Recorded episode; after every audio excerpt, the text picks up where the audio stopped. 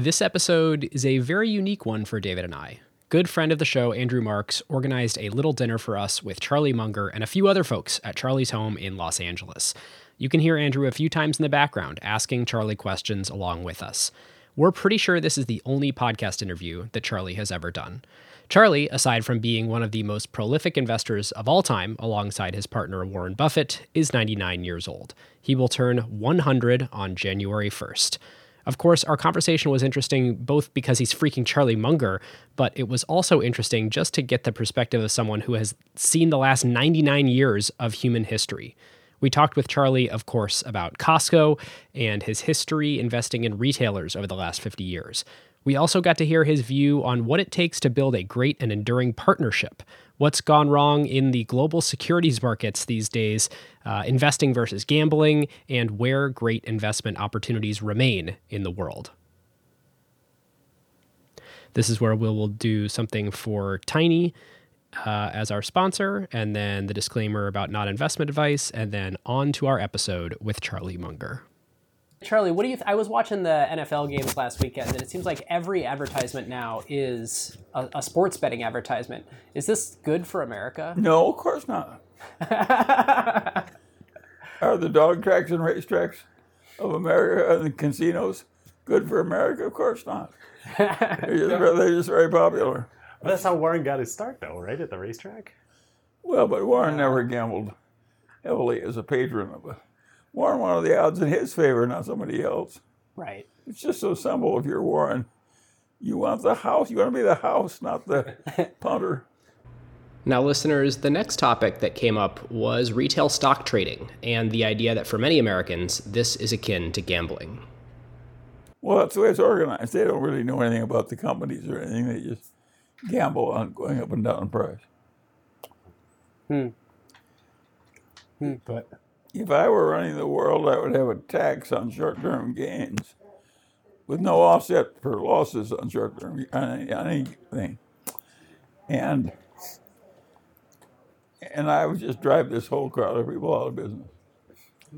What do you think about the algorithms like Renaissance and stuff like that? Well, of course, Renaissance, Renaissance's first algorithm was so simple. They sifted all this data for the past and what did they decide? Up, up for two closing prices, and down, down were more common than down, up, or up, down. Yeah. And all once they realized that's the way it was for various reasons deep in the psychology of man, is that man is a natural trend follower. Hmm. He figuring gambling short term, and they they just he just programmed the computers to automatically, you know, buy on one thing the first up day, and then Yeah. and uh, sell before the end of the second day. And they just did it day after day after day. And it, it, every day the machine would, you know, the, the central clearing agent would say, Your check today is eight million five hundred thousand dollars. It's crazy. Your check tomorrow is nine million four hundred thousand. for Citadel, though, Well, what happens is that the ones, the easiest trade is to front run what you know what the average, is, what the index funds have to buy. And you know what it is exactly. They all know that. And the way they get their returns year after year is taking the leverage, the midday leverage up higher and higher and higher and higher. So they're making smaller and smaller profits on more and more volume, which gives them this big peak leverage risk, which I would not run myself. Yeah. Well, I heard that their portfolio managers are supposed to make about two percent return on assets, and then they lever it ten times, which is At least. yeah. Huh. And that's the only way they make these big returns is to have this huge leverage that would make you crazy if you were already rich. Wow. So I, I got uh, I had the good fortune of speaking with uh, someone you know well, Richard Galanti, at Yeah. uh, at Costco, and spending a few hours. He knows a lot about it. He's been there all his life. It's crazy. I mean, it seems like that's everyone on the executive team. they've team. all been there. their Yeah, whole I know. Uh, I'm curious, uh, how did you first come across Costco or, or a Price Club at the time? Rod Hills somehow knew Saul Price and knew what he was doing. He said, he said you, uh, you have to go down and meet him, he said.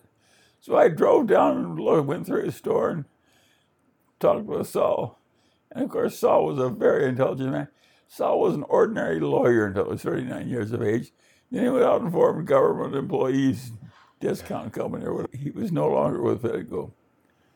And he sold Fedco to the to, to the Germans. Ah, Fedmart to the um, Yeah. Hugo uh, Mann. Hugo Yeah. Mann. Yeah. yeah. Yeah.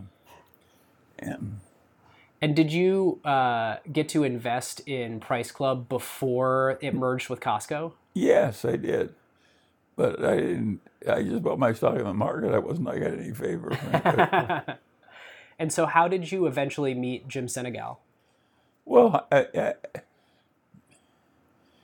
Sinegal asked Warren to become a director of Costco. He was looking for somebody with a financial reputation. As an independent. Yes, and Warren wouldn't do it. He said, "Why don't you, you get Charlie to do it?" I want shorter, shorter plane rides to directors' meetings and so forth. And so that's how that happened. And did Berkshire ever try to become a shareholder or acquire Costco? I tried to get Warren to buy out the French when they left Carrefour. Ah, And Warren wouldn't do it. Warren doesn't like retailing. What what was the was it just that he doesn't like retail or what was the big He's objection? he's afraid he's afraid of re- retail. The Practically everything that was once mighty in retail is gone. Sears Roebuck is gone. The big department stores are gone. You know, it's it's just too damn difficult as far as he's concerned. And he had a bad experience with diversified retail, right? No, we made nothing but money at Diversified. we didn't exactly make it in retailing though, but we made a lot of money. Wow. And and with Diversified, most of the money was not on the retailing operation. You made a lot of that money through. Uh, What happened was very simple. We bought this little pissant department store chain in Baltimore. Big mistake, too competitive. As the ink dried on the closing papers, we realized we'd made a terrible mistake. So we decided just to reverse it and take the hits to look foolish rather than go broke. So we just, told us how to get us out of this. By that time, we'd already financed half of it on covenant-free debt and so forth. Hmm. And the, we had we had all this extra cash, and our own stocks got down to selling an enormous bet. bet. We just, in the middle of one of those recessions, we just bought and bought and bought and bought. And all that money went right into those stocks. And of course, we tripled and just was sitting on our ass. Wow. And that led to Blue Chip. That, that- yeah, yeah, it was part of the early success of Blue, Blue Chip. Blue Chip. wow. And so, uh, you know, you mentioned Warren doesn't And like Blue Chip did something else that people don't know about. Yeah. We bought a little pissant savings and loan company. We bought control of the New York Stock Exchange for maybe twenty million dollars, some- something like that, fifteen million or twenty million, some tiny amount. And and the whole and loan industry was destined to die. In due course, they all died. And when we left that thing, we had taken out of our little twenty million dollar investment over $2 billion in marketable securities, which went into Nebraska insurance companies as part of their bedrock capital. And of course, they doubled there and so forth. So we, we had some wonderful early years. And that's what everybody needs is wonderful early years. Wow. So, in our, in our Costco episode, we um, we started with the joke at uh, one of the one of the Berkshire meetings, probably ten years ago. Uh, Warren told the joke about um, you were on a plane being hijacked, and the hijackers gave you one final request, and you said you'd like to give your speech Warren on the got virtues. tired of me kind of reminding him. yeah, yeah. And he said, "Shoot me first. we we were hoping. Yeah. Could you give us your speech on the virtues of Costco? No, uh, Warren was kidding me for being so repetitive and, on the subject.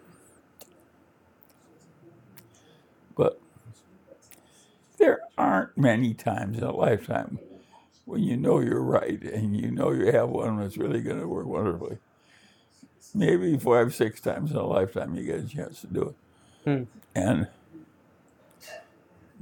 people do it two or three times early, all go broke because they think it's easy. In fact, it's very hard and rare. Hmm. And how? What was it about Costco that made you realize this is one of those few moments in a lifetime? Well, they really did sell cheaper than anybody else in America. And they did it in big, efficient stores. And all the parking spaces were 10 feet wide instead of 8 feet 9 or whatever they normally are. They, you know, they did a lot right. Yeah. And And they had a lot of parking spaces. And they kept out of their stores all these people didn't do big volumes, you see. And they gave special benefits to the people who did come to the stores in the way of car points and so forth, you know, those points that yeah, When and they just had this amazing. reward, reward, reward points, I guess you call them. the executive membership. Yeah. It all worked. and the capital light business model. I mean, when we were studying it, the difference. Oh, yeah, no, uh, price. they have no investment in them. How is it that they have, you know, what? But uh, they make they make the suppliers wait until they've been paid, and then, and then they, they, they, they're scheduled to pay only after they're scheduled to sell. They've got 900 warehouses around the world full of, you know, high quality merchandise, none of which they They- have sitting on their books. That's correct. Our understanding is that Price Club went public initially before the merger. They just listed. They didn't raise any capital. They didn't need any capital. Who knows?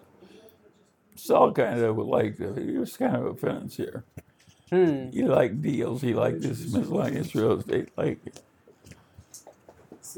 Yeah. yeah, but it doesn't make sense. You don't want. You got an enterprise as big as Costco. You don't want to screw around with your parking lot. Get other people are going to clog up your parking lot permanently and stuff that's not going to pay you very much. Right. You don't want them. Is the answer. Have you ever seen another business that takes advantage of the virtue of the low SKU count the way that Costco does? Well, you, there are lots of them. That little grocery store chain here in Los Angeles, Gelson Brothers. Hmm. Again, two brothers. They wanted a high turnovers and low capital costs, and they never made the least effort to earn any money or have. They wanted to share their parking lot with anybody. A- As you reflect back on, uh, you know, one of these few great companies in a lifetime that you should bet big on, uh, what advice would you have for David and I as young partners uh, looking for a few of these in our lifetime, things to look out for? Well, when you find one, you may, you may find it five years after you bought it. You know, hmm. these things may work into it, or you may your under, own understanding may get better. But but when you know you have an edge, you should bet heavily. Hmm. You, you know you're right, and most people they don't they don't teach that in business school. It's insane. How do you think Of you, course, de- you got to bet heavily on your best bets. and how do you develop that level of conviction to know? you work at it. You re- do a lot of reading and thinking and visiting. Do you want to ask about partnership? Yeah, uh, I'm curious. We we wanted to ask you. You know, you've had this beautiful partnership with Warren for half a century.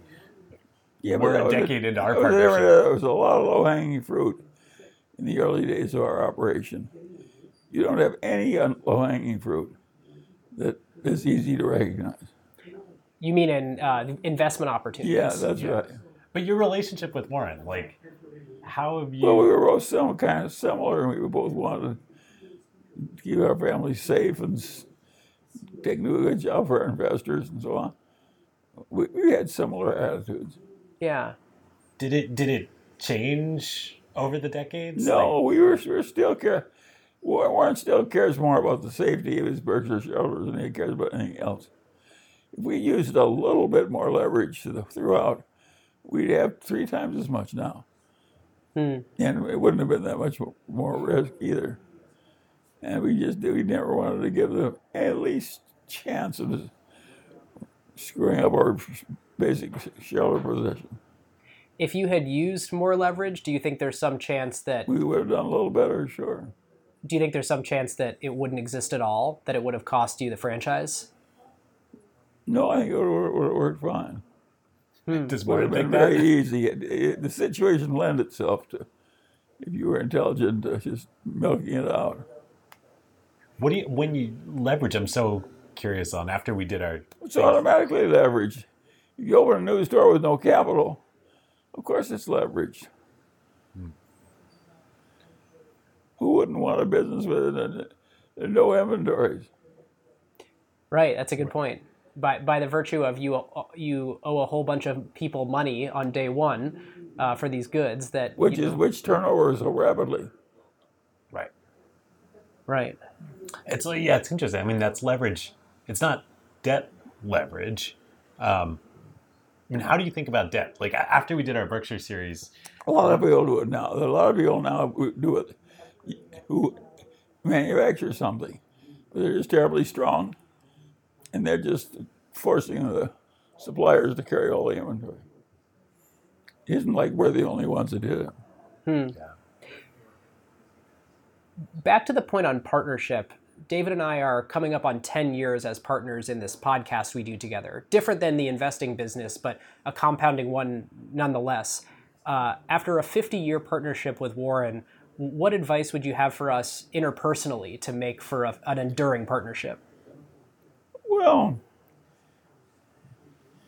it helps if you like one another and enjoy working together. we do. Yeah. But it's not, I don't there's any one formula. A lot of partnerships that work well for a long time happen because one's good at one thing and one's good at another. They just naturally divide it. Yep. And one likes what he, each one likes what he's doing. Now, in Costco's case, they had Jeff Brotman, who's very smart, but not a retailer, and Jim Sinegal, and they divided it up. And they had originally agreed that Brotman would be the chairman and CEO because he was his idea. He founded the whole thing. And but Sinegal decided, no, I have to be the CEO. So it was a big, unfortunate board meeting, a big internal struggle. And Brotman moved aside. Was that after you joined the board?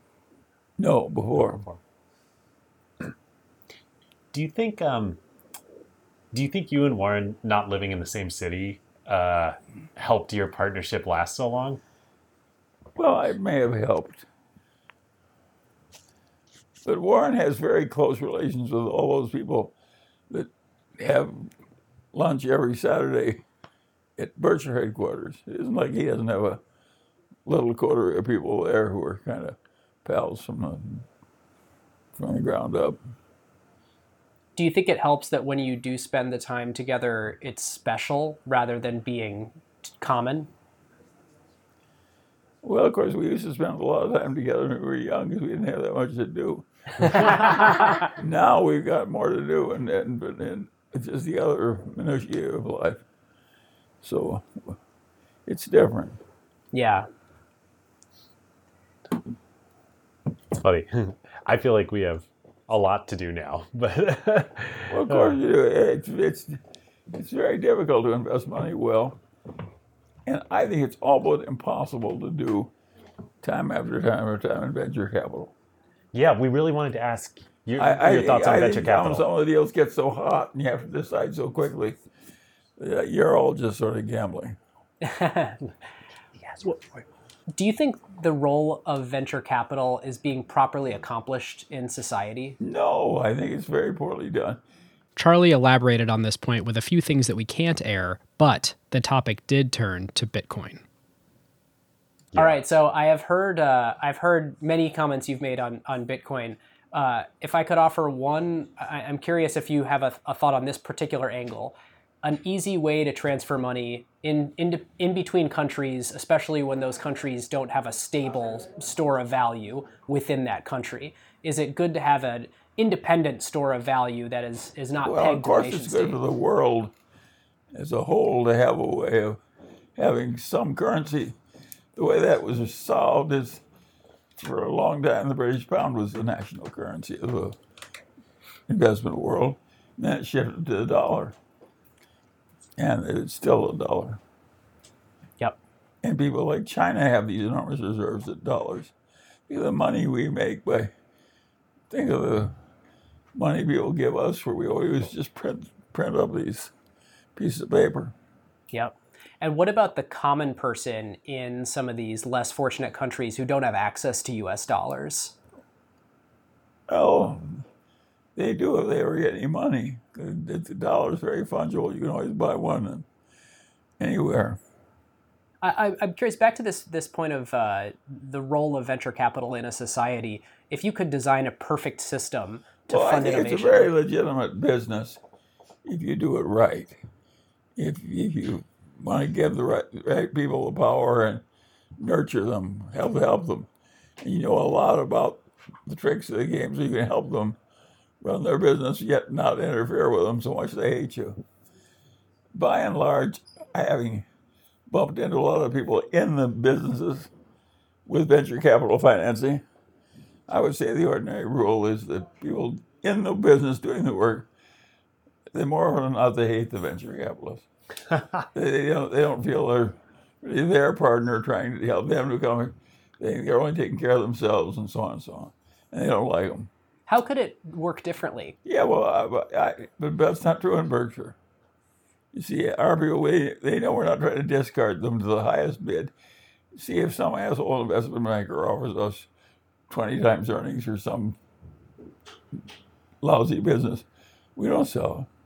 Hmm. We, if it's a problem business we've never been able to fix, we'll sell it. But but if it's a halfway decent business, we never sell anything. And that gives us this reputation of staying with things, which helps us. And do you think that uh, buy and hold, uh, not only mentality, but demonstration is the key thing that aligns investors with managers? Well, it's rare, you see. Everybody else has a standard way of doing things. And the lawyers have their standard forms. And everybody just has the same standard form and they get the same standard results, subject to the vicissitudes of Charlie investment life. You don't want to make money by screwing your investors, and that's what a lot of venture capitalists do. The world is full of XG Goldman Sachs partners that formed a private fund, and they manage a billion dollars or something like that, and they charge two points off the top plus the and, and that enables them to make very handsome livings themselves but the endowments are not getting a good return.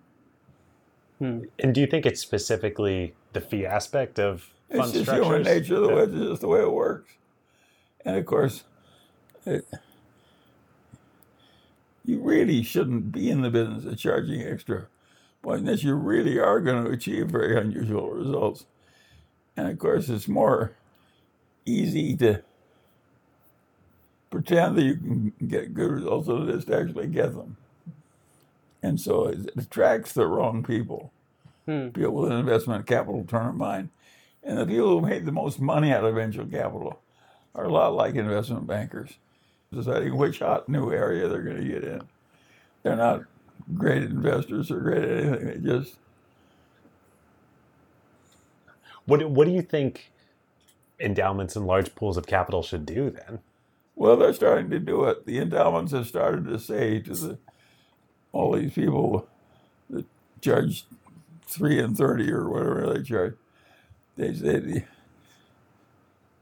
"We'll pay your three and thirty, but we're going to put in twice as much money, and in the next half you'll get nothing on it. We're just going to ride pari passu on some of your investments." That, so the fees go down by fifty percent. That'll take a lot of the fun out of it. Fees down 50%. And that's happening all over America. they feel had, misled, irritated. I mean, one of the one they've looked foolish to their own trustees. One of the issues I think in investing right now, you mentioned it about venture capital, but I think it's true everywhere. It's like there's just so much capital and so much competition. We're so far removed from the cigar butt era. We're in the opposite of the cigar butt era these days. Are, are there opportunities? There'll be somebody who'll find things. There'll be somebody who finds a few things, but it gets harder and harder. I would argue one of the easiest ones was when they decided a little group around Home Depot they would copy the Costco model in home improvements. And that was basically a good idea. And think of the money they made doing it. Yeah. Bernie Marcus. Yeah. That was a direct copy of Costco. Do you think there are more opportunities to copy Costco? Well, there was another one at Costco. Uh, Floor and Decor is the current imitator. And and it's just, it's, it's in vinyl, wood imitating vinyl flooring. They're, they're running a Costco model. huh. And they keep adding miscellaneous stuff to it, too. It's the miscellaneous stuff that'll eventually kill you, though. Well, it would be simpler if it was all floor. Yeah, it's, it's like the vertical. I mean, the Home Home Depot worked so well, but it, I don't know that it was totally obvious. Like part of the appeal of Costco was it was horizontal. It was everything. Consumers could come, they could make a trip, bring their big wagon, bring their bring their big But Home truck. Depot's the same. They copied everything. And famously, Bernie Marcus came out to visit Saul. before Yeah, started. they, no, they came out. They copied everything. Saul was like happy to share the playbook with everybody, right? How I Jim know, you I feel know. that? Uh, Saul was a not a crazy. He, he was domineering and so on, but but he was also very intelligent. Hmm. But there aren't many opportunities like Home Depot and Costco. There aren't very many. Why do you think Walmart hasn't been successful once they saw Costco in competing? They were too wedded by the ideas they already had. That's everybody's trouble. Hmm. They just can't accept a new idea because the place space is occupied by an old idea. They got in the habit of getting the real estate practically for nothing because they went in little towns where nothing was valuable. So they're always their occupancy costs are like zero, and they knew how to make big efficient stores. That was their formula. So it offended them to go into against the rich suburbs and have to pay up for the good locations. And Costco just specialized in the good locations where the rich people live. And, and Walmart just let them do it year after year. It was a terrible mistake. Did Did you know Sam Walton? No, never met him. I knew that I, I knew the son, one of the sons, and they they divided it up, you know, in about six parts very early. Yeah, Walton Enterprises. So they never paid much gift taxes or anything. The topic of discussion then turned to automakers and the future of the car industry. Look at how hard it would be to go into the auto business and have some big killing. Who's going to win? Who knows? The whole thing's been thrown way up in the air by all these electric cars, all Yeah. those big new capital requirements, different ways of selling cars. And plus, they got these tough unions. How? Uh, I see. I just don't even look at the auto industry. Do you think it's do you think it's more investable today than it was 50 years ago because of the disruptive innovation of electric? Well, for maybe for one or two electric cars that are really good at it, maybe, but certainly nobody else. So you think BYD it's and too Tesla? tough. BYD was a miracle. That guy, but that guy works seventy hours a week and has a very high IQ. He can do things you can't do. He can look at somebody else's auto part and you can figure out how to make the goddamn thing. Charlie, you, you can't missed- do that. You see. Charlie, you invested a Hyundai. Yes, but they're, they're clever too. How was that investment for you? I lost money. Not much, because I was stubborn. I held out until it got back to almost what I paid for it, then I sold it. I'm curious, what uh, there's been a lot of discussion about uh, Berkshire's investments in the Japanese trading houses. Well, um, but that is a no brainer.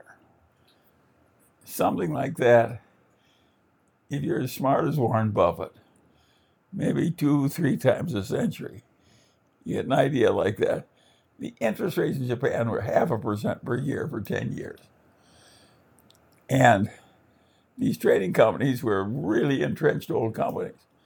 and they had all these cheap copper mines and rubber, rubber plantations and so, and and so you could borrow for ten years ahead all the money, and you could buy the stocks, and the stocks paid five percent dividends. So there's a huge flow of cash with no investment, no thought, no anything. How often do you do that? You'll be lucky if you get one or two a century. We could do that, nobody else could. It looked attractive at half percent, but you- you couldn't get it. But Berkshire, with its credit, could. And the only way you could get it was be very patient and just pick away at it little pieces at a time. And we took it took it forever to get ten billion dollars invested. But you know, we but it was like having God just opening a chest and just pouring money into it and delivering it. You know, it was, it was, it was awfully easy money. It's interesting that it's paradoxical. You need Berkshire's credit, but at Berkshire scale, it's actually hard to put enough money to work. That's true both, but why should it be hard to make money? Why should it be easy? We uh, Japanese trading companies reminds me. We studied another company recently, Nike. Uh, that is That's a very different company. Yeah. That's Did you a- ever look that's at a it? style company. Well, of course I've looked, I've looked at it, but I don't like style company. To, to fad driven? Well, well Uh, I suppose if you ought to be Hermes at a cheap enough price, I'd buy it. But short of that, I'm going to buy any style company. ooh, that's a good pick. To the style point, another one that they covered was LVMH, and obviously Same thing. what Ar- Arnaud has done has been amazing. Yeah, sure, I know. So, what do you make of that company? Well, if you're as good as they are at what they've done, you have a lifetime to do it in, or now a lifetime, really three or four lifetimes to do it in. You can create another, but it's not easy. Well, Hermes is on the eighth generation, I think now. The family running it. It's not a bit easy. I mean, they have to make they, they still have to they have meetings every day where they make policy decisions and they choose the locations one at a time and it's work. It's definitely work. What, what do you think the durable value is in these, as you say, style companies of the very best one in the world, the Hermes or the LVMH? What what makes them enduring? Well, they just got a brand people trust so much. It took them a century to do it. Our conversation then turned to comparing Kirkland Signature as a brand to Hermes. Kirkland is a brand the way Tide is a brand. And Hermes is a different kind of a brand, different kind of a Yeah, Ferrari doesn't make uh, detergent. no.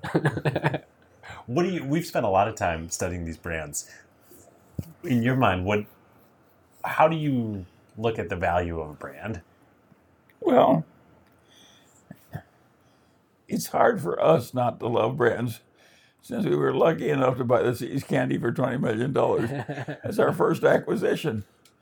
And we found out fairly quickly that we could raise the price every year by 10% and nobody cared. We didn't make the volumes go up or anything like that, just made the profits go up. So we've been raising the price by 10% a year for all these 40 years or so. And Wow. it's been a very satisfactory company. It didn't, it didn't require any new capital. That was what was so good about it. Very little new capital. We, we had two, two big kitchens and a bunch of rental stores when we bought it. And, and we, uh, now it's got two big kitchens and a bunch of rental stores. well, eh, Charlie See was Charlie See was a playboy, and and he, his brother ran the company, his older brother, and dominated it completely. And so, but when he died, Charlie made his brother his executor, and now he needs a lot of money to pay death taxes. He doesn't have it.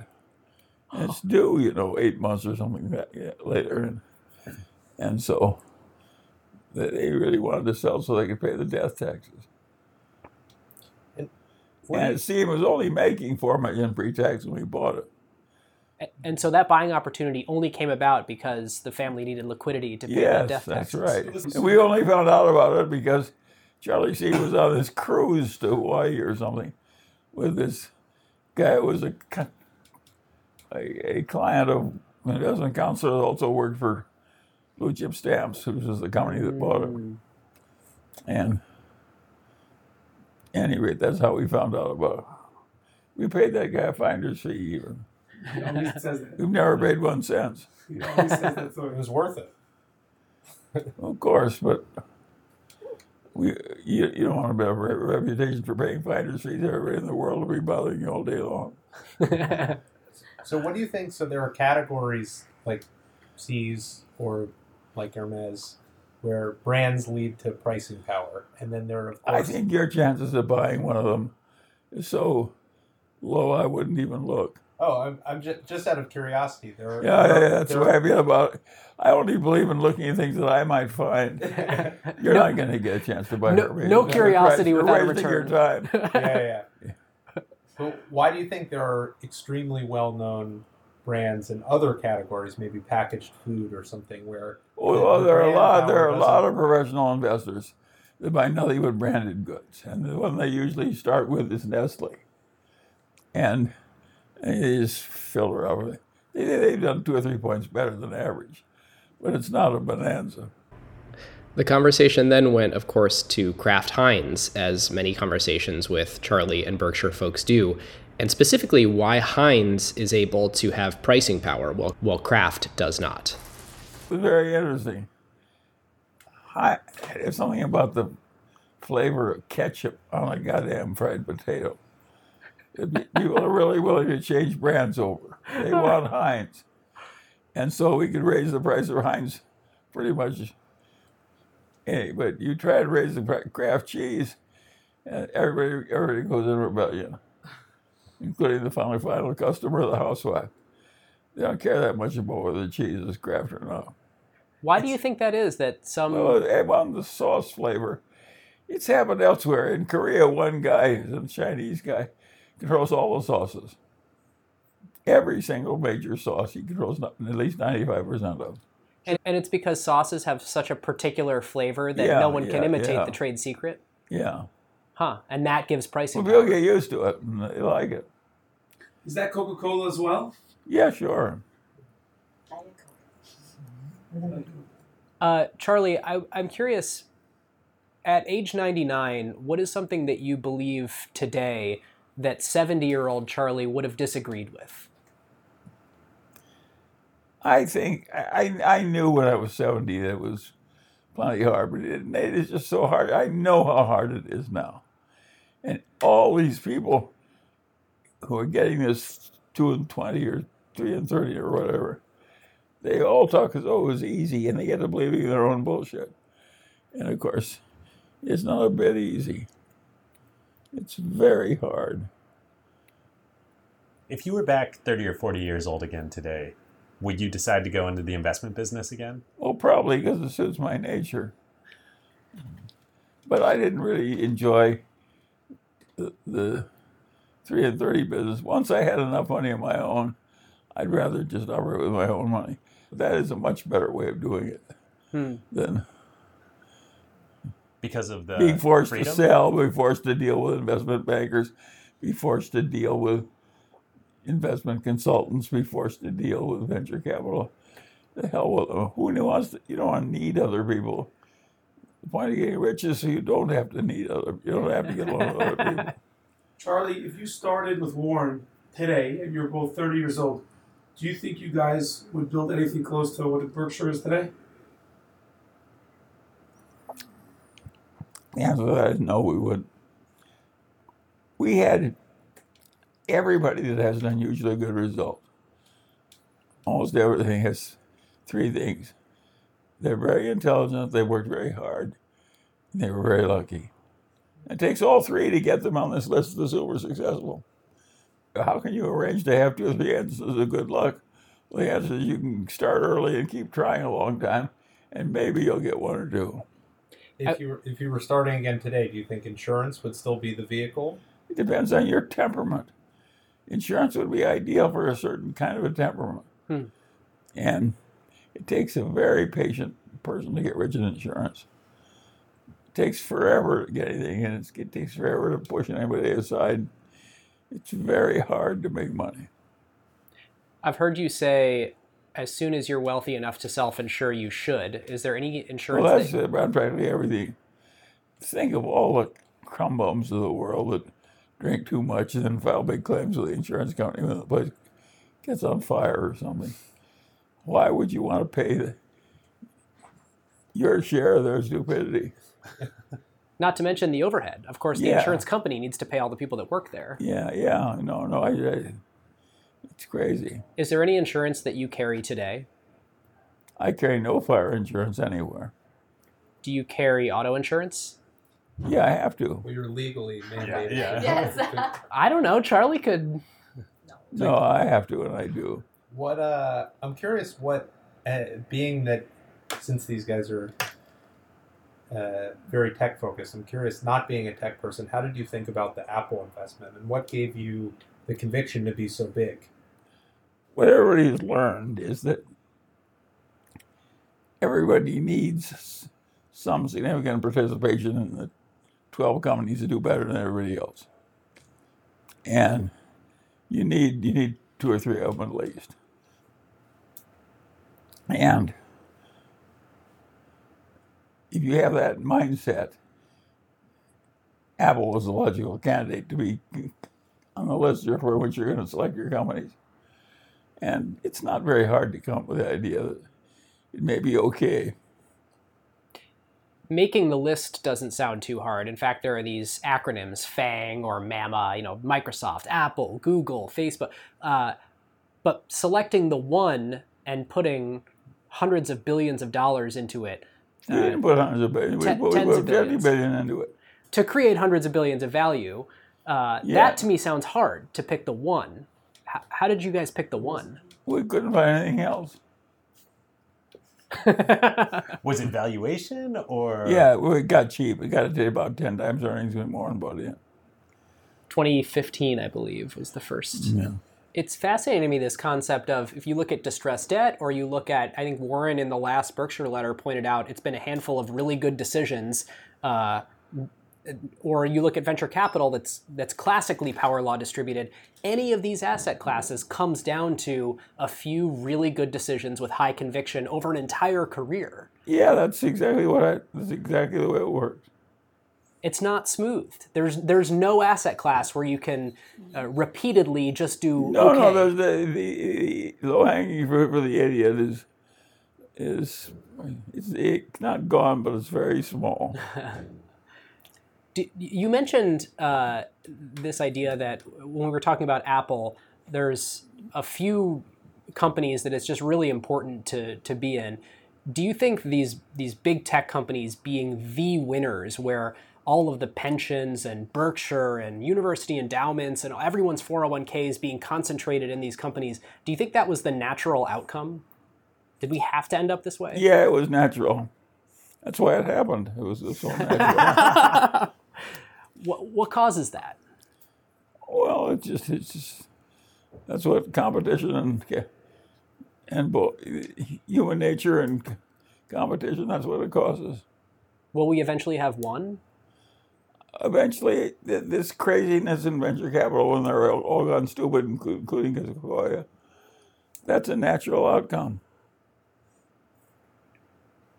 Will will we have one twenty trillion dollar companies and then the next biggest company I don't is know one? how the world's gonna. I didn't. I didn't know we were gonna have as many as we did. It just they just happened. yeah. Charlie, what do you feel? Like, would you continue investing in China? Do you want to stop? Like, what's your position with that? Well, my position in China has been that the Chinese economy has better future prospects over the next 20 years than almost any other big economy. That's number one. Number two, the leading companies of China are stronger and better than practically any other leading companies anywhere. And they're available at a much cheaper price. So naturally, I'm willing to have some China risk in the Munger portfolio. How much China risk? Well, that's not a scientific subject, but I don't mind whatever it is, 18% or something, whatever, whatever's worked out in the Munger family. It's okay with me. What about other geopolitical considerations? Like, would you hold TSMC at this point? What, what, what? Uh, Taiwan Semiconductor. Well, I don't like that as well as I like something with a real consumer brand of its own, like Apple. Hmm. I'm curious, uh, what major companies that haven't been mentioned do you think people would do well to study the virtues of, like studying the virtues of Costco? Well, I only study two kinds of companies. One, I'm enough of a Ben Graham follower. To, if something is really cheap, even though it's a crappy company, I'm, I'm, I'm going to consider buying it for a while anyway. And and uh, I do that occasionally. And I've done it with great success a time or two, but I'm like Howard Marks, I've done it once or twice in my lifetime for big gains, and that's it. It's not like I'd have a second. I've done a hundred times. Yeah, a hundred times easy money is almost non-existent. Hmm. One type of company is the cigar butt. What's the other type of company? The, the companies that people would do well to, un, to Well, study the the great brand of. companies, of course, are good. Mm-hmm. You You get them at the right Yeah, price. The whole start- trick is start- to get them on the few rare occasions when they're really cheap. But buying Costco at its present price, it may work out all right, but that's again, it's getting hard. Yeah. Forgetting the, the, the prospects of the stock, how do you think about the next 10 years for the business? I think it'll do pretty well. Charlie, uh, one more question for you in this area. What is your favorite advice to give to young people? Well, I don't give advice to just any young people. I give it to some. I pick my spots. I don't want to be more of a guru to the young people than I already am. It's getting hard out there. And there's all this bullshit and craziness. Of course, it's going to be hard. Yeah. Where where do the attractive ha- opportunities hang out anymore? It sounds like everything in the whole world is overpriced. Is, could that be possible? Damn near. Of course, it could be possible. It's not only possible, it's likely and it's actually happened. How did the world get so rich if we have all this capital for so few opportunities? It's the nature of things. Look, at biology produces a very advanced creature like us that can sit around and talk intelligently on all these subjects. But it does it by killing everybody off in brutal competition one with the other for hundreds of thousands of years. In So- other words, the system that nature uses to get smart is kind of unpleasant to the people who are losing. So over the last hundred years, we've brutally shifted all this value from labor to capital, and now capital is all competing to get into a very small set of opportunities. Well, capital never. Cap, you would.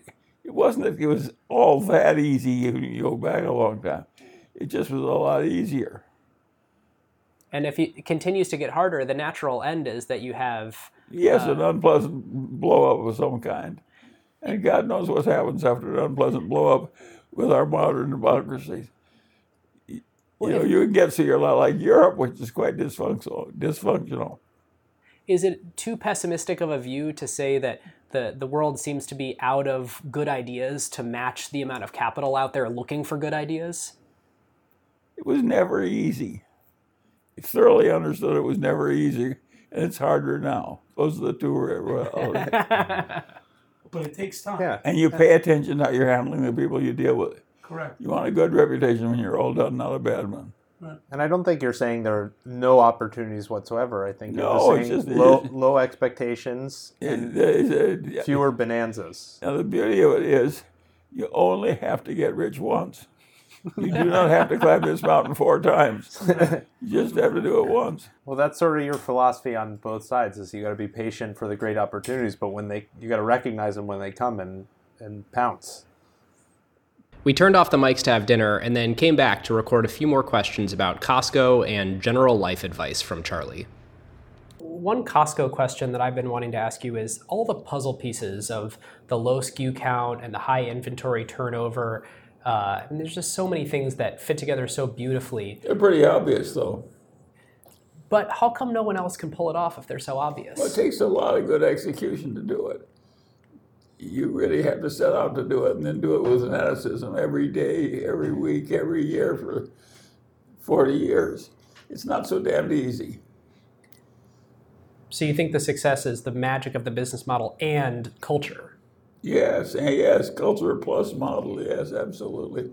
And very reliable, hardworking, determined execution for 40 years. I mean, they talk about the story of the ketchup that you could increase the price of ketchup by 3% and nobody would notice. But that would destroy everything if you did that, right? The, I would say that the, the central norm was don't raise the market.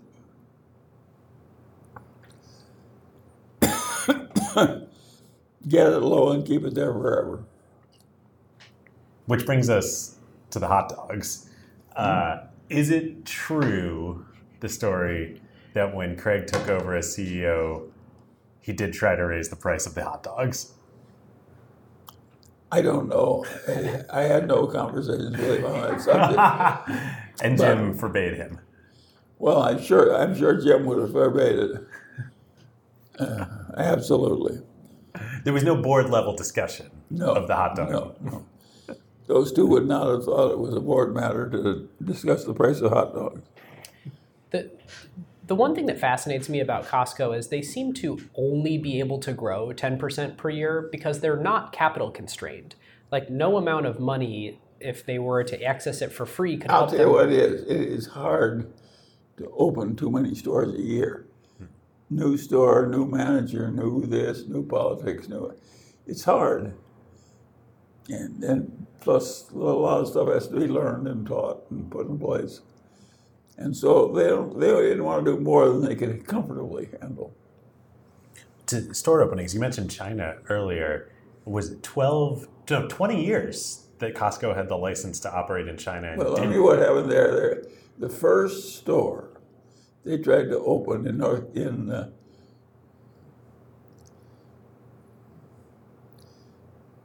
in China.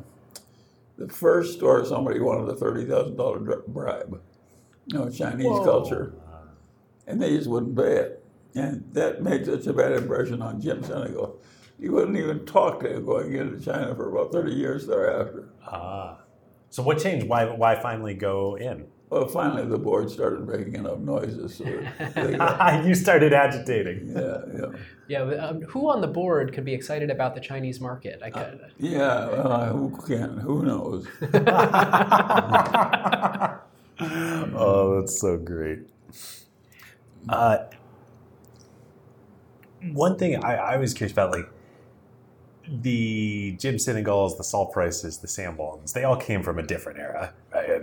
your era, after your era. Yeah. Is it possible for someone like that to come up again? I mean, they were so Oh, it'd be harder. There's Costco setting in the spot now. No, I wouldn't. I wouldn't try it now. Well, what about outside the retail business? That type of persona as a business. the man- Somebody Maniacal will try the same thing outside the, the retail business. Some people already do. One thing I found fascinating about Costco was the fact that even though they're at uh, you know the lowest possible prices, their audience skews wealthy. Do you, was that an accident that they figured out over time, or did they No, know Sol that Price had that figured out to a nose. All the way back in the Price Club days? Yes. He always wanted the rich man trying to save money. Well, and it's it's not just that they're the wealthiest customers; they're smart They're- wealthy they're picky. customers. Yeah, they're picky wealthy customers. Hmm. So on on some topics that are outside of Costco, you mentioned in the Daily Journal annual meeting this year that a young man knows the rules and an old man knows the exceptions. Yeah, that's an old saying of Peter's. Oh, is that a Peter Kaufman? Yeah. What are some of the exceptions that you've found the most useful in life? Well, take those goddamn Costco hot dogs. That's an exception. Anybody else would have raised the price of hot, hot dogs a long time ago. They just don't do it. Hmm. They, they just know that it's like half famous, and then people bring their kids in. They have the hot. They they know they've got something going there that's worth extra money to them. They just don't destroy it. Hmm.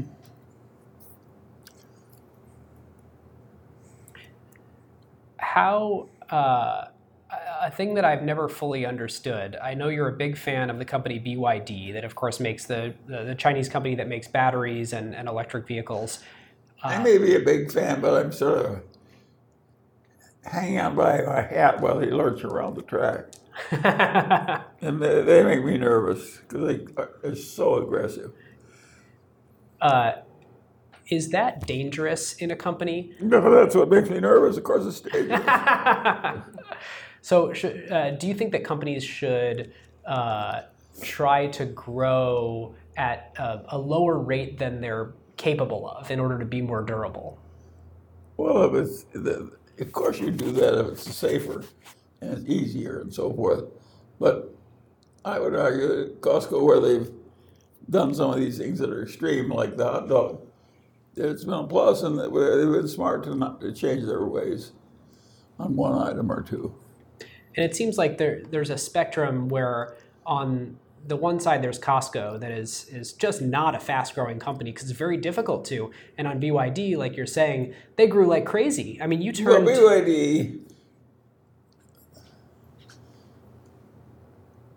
this year will sell at least two and a half million cars.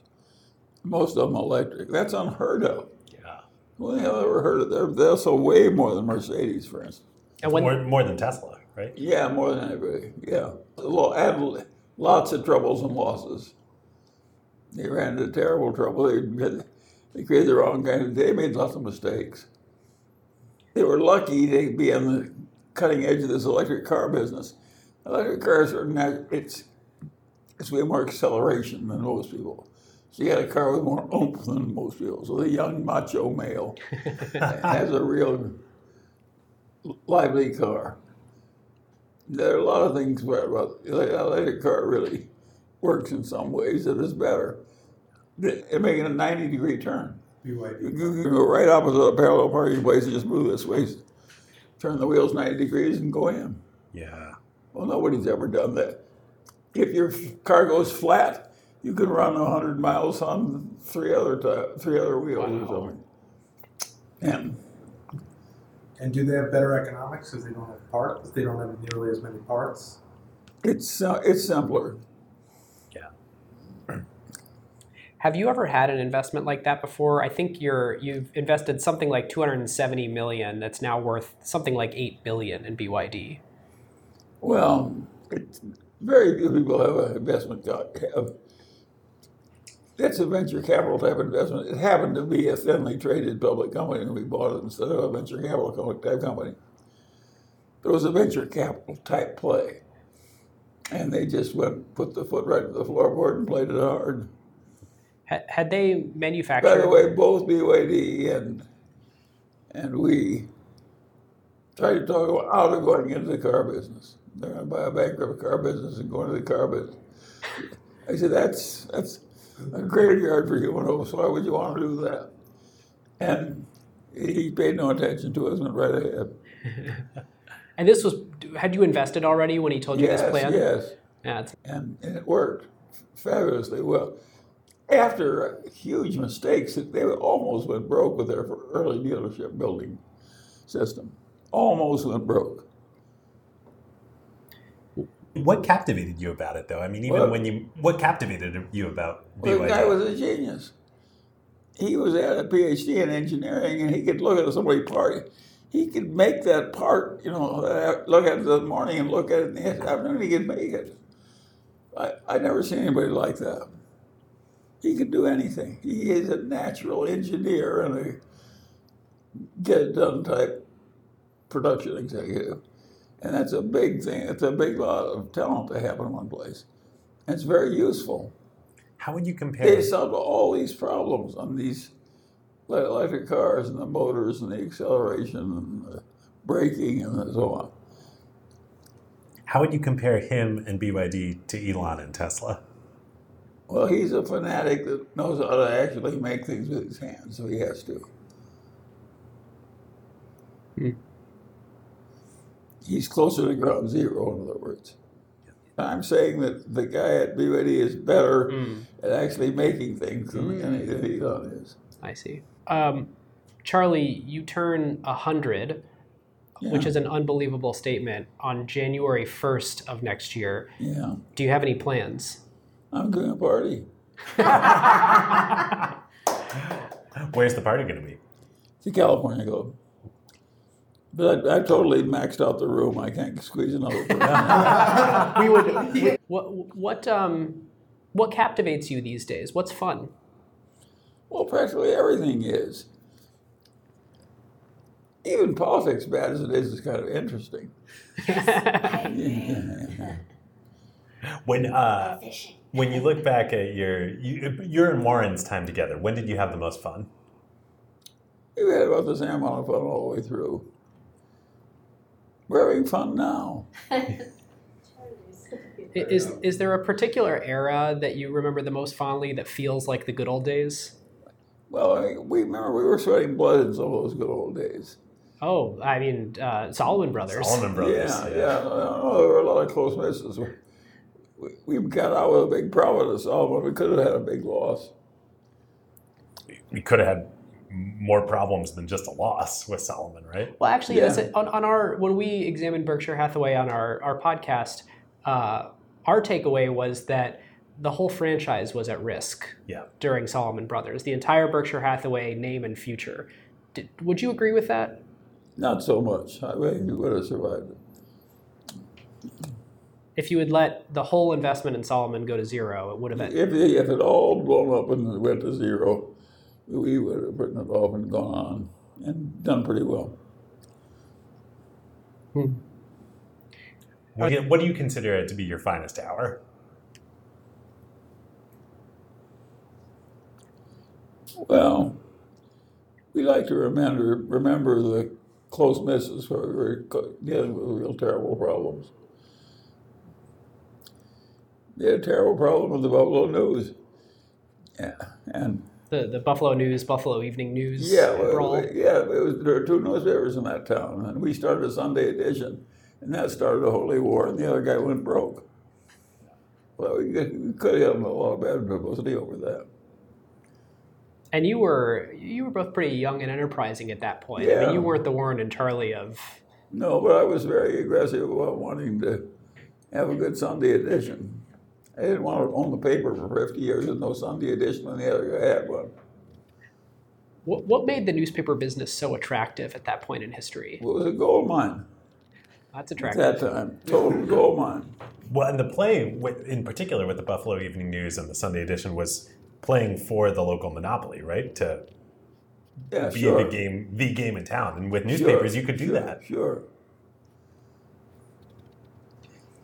I mean, newspapers for decades had EBITDA margins in the like 50, 60% range, right? No, only the little ones. Only the little ones. Oh. Yeah, the big ones were less, 30 or 40 or 25. Or, I'm sorry, I s- I said EBITDA in your presence. I apologize. Cash flow margins. Actually, do, do you still feel as uh, that that EBITDA is uh, a criminal the way that you've demonized it in the past? Yeah, I do. I think, I think so. You got a big truck company and take the depreciation out of the trucks out of the earnings. You're been lying about the earnings. I mean, you witnessed its rise with um, Malone and, and uh, TCI and Liberty, like when EBITDA was invented as a concept, right? Like, what were you thinking? Well, I've never liked John Malone's extreme manipulations. I don't want to be known as the great manipulator like John Malone is. He paid less income taxes than anybody. He just he just pushed everything to the logical extreme. In many ways, EBITDA was the uh, community adjusted earnings of its of its era. Are you familiar with the community adjustment uh, from No. the, from Uh, WeWork? we were, We oh, were. oh boy. Maybe um, a final question to wrap up. What are the set of companies that you think are the greatest that you've ever seen, either that you've owned or that you've not owned? Well, there are a lot of great companies. So Hermes is a great company. In its heyday, General Motors was a great company. It just gradually went to hell one contract at a time. What do you think about the predictability of, you know, there were a number of companies back when you started where you could have said this business will be the same in 10 years. Do you think that number is the same today, or do you think it's much higher? I think most places have a lot of change and threat in their future. Do, do you think most places had a lot of change and threat in their future even 50 years ago, and this story is There's a overblown? difference. Some of what I call is specialized industrial companies, and Berkshire has a lot of them. We have a lot of companies that are quite insulated from really tough competition. Hmm. Yeah. Just because they've been so long and they're so good at what they do, and they have a good reputation and high value, and so on and so on. Yeah. Are the, what companies can you see today where you, you can confidently say, Berkshire aside, you can confident, Costco aside, you can confidently say the business will be as good as it is today in 10 years? Well, I think a lot of companies are pretty good, but you can't confidently say what's going to happen because you may get some guy like Iger in that just wants to push everything and do the right public relations. So no matter how good the business is, it'll be kind of phony. Uh, Charlie, I have a personal question for you. Da- David has a two year old, um, and I'm uh, going to have my first child in a month. And what advice do you have for us about building families? Well, of course, you've got to get along with everybody. You've got to help them through their tough times, and they help you, and so forth. Yeah. Uh, but I think it's not as hard as it looks. I think half of the marriages in America work pretty damn well. We're and lucky would have have worked just as well if both of them had to marry somebody else, by the way. Well, you've said that the uh, best way to have a great spouse is to deserve one. Yeah, And, uh, sure. As long as both parties feel that way, then it's a recipe for success. Of course it is. And you got to have trust with your spouse when it gets to things like education of the children and so forth. yeah. I love that. Well, Charlie, thank you. Yeah. Yeah. Thank you, Charlie. Well, good luck to you. Charlotte, And this has been uh, a lot of people are going to benefit a lot from hearing this and your your wisdom, and they're going to learn so much. It's Well, you know, if you stop to think about it, it's pretty hard. It doesn't look so damned easy just to go out. If you go to the ordinary person trying to promote himself as an investment advisor of some kind, he just thinks he knows everything about everything and how the Federal Reserve should be run and so on and so on. yeah. We don't, amazing. we don't feel that way. No. I will say with the with the people we get to talk to who've built great things, every single one of them says it was so hard. It's so hard. You can't build something great without it being so hard. Thank you.